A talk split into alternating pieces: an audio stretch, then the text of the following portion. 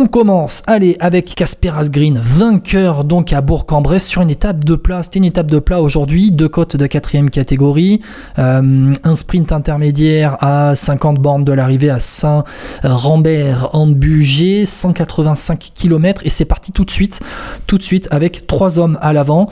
Euh, ces trois hommes étaient euh, Casper Asgreen, Jonas Abrahamsen de la Uno-X et donc Victor Kampenarts de la Lotto Destiny. Tout de suite, ça a fait rideau à la sortie donc euh, de, Moutier où a été donné le, départ réel. En tout cas, il euh, le départ réel qui a été euh, donné après 15 km de, de fictif. tout de suite, on a vu le scénario habituel, c'est-à-dire on laisse partir trois hommes seulement, trois hommes seulement dans l'échappée. Et puis, 1 minute 30 maximum d'écart. Pendant, euh, pendant l'étape, l'avance n'a jamais excédé 1 minute 30. Elle a même oscillé la plupart du temps à 1 minute. Donc, euh, bon, voilà, c'est vraiment une étape typique, hein, une étape typique de, par rapport à ce qu'on a eu hein, depuis le départ du Tour de France, où, on sentait vraiment que les, les, équipes de sprinteurs voulaient encore, encore et encore eh bien, euh, gagner aujourd'hui, même après avoir fait, été fessé plusieurs fois par Jasper Philipsen. Et la preuve en est, c'est que on va dire le sprint du peloton qui a été euh, classé dans la même seconde que Casper Asgreen vainqueur, avec donc euh, Campeners qui a été avalé, puisque Pascal Encorn est revenu à mi-course, ça on en parlera d'un fait de course, mais euh, il y a eu notamment des attaques de Quentin Paché, de Pascal Encorn, et c'est Pascal Encorn qui a réussi à revenir, mais en tout cas, il y a trois mecs qui ont terminé devant le peloton, et le peloton a été réglé par Jasper Philipsen, c'est-à-dire qu'encore une fois, le sprinter belge de la Alpecin de Koenig était plus fort, euh, il a fessé encore une fois la, concurrence, et donc eh bien, euh, les Soudal Quickstep, les Lotto Destiny, les Uno-X ont bien fait de partir dans, cette échappée. Il n'y avait pas d'Arca Samsic dans l'échappée.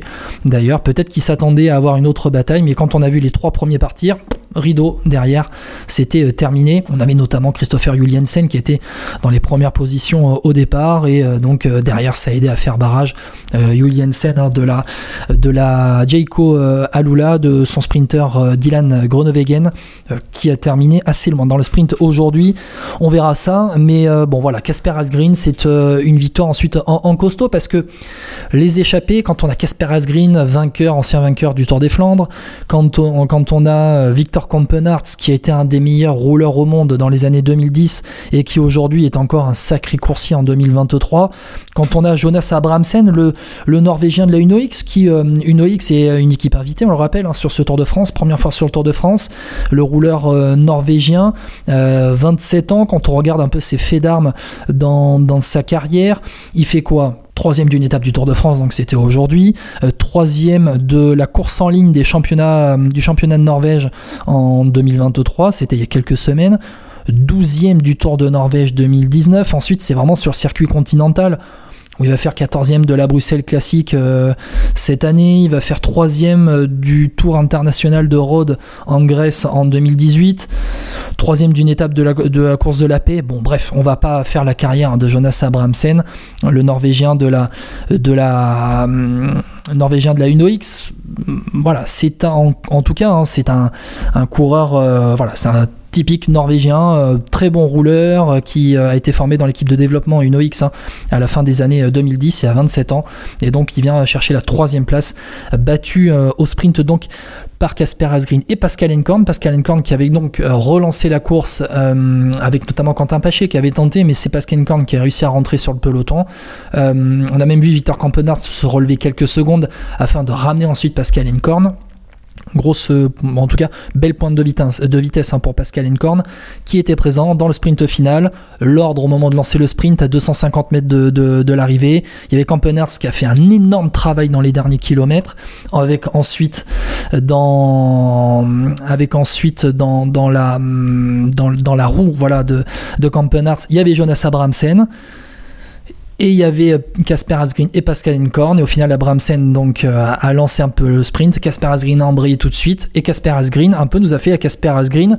Le Casper Asgreen du Tour des Flandres où il avait battu au sprint euh, Mathieu Van Der Poel. Hein. C'était eh bien, en, 2021. Casper Asgreen qui donc vient l'emporter. Lui, le, le Danois de 28 ans, la même génération un peu scandinave hein, que, Jonas Abrahamsen. Et donc Pascal Encorn qui bien, vient prendre une deuxième place très frustrante donc pour le euh, Classic Men hollandais. Voilà, on a fait un peu le tour sur cette étape-là, on va pas en faire plus. C'était vraiment une étape euh, de plat euh, où il y a eu euh, finalement 3 hommes à l'avant, 4 hommes à l'avant. Le peloton qui n'a laissé qu'une minute, une minute 30 maximum. Il y avait encore 45 secondes à 50 km de l'arrivée, 45 secondes à, 20-25 km de l'arrivée. Et au final, bah, le peloton vient échouer dans les roues arrière des échappés. Donc avec Jasper Philipsen qui vient prendre la quatrième place devant Matt Pedersen. On fera le point sur les classements tout à l'heure.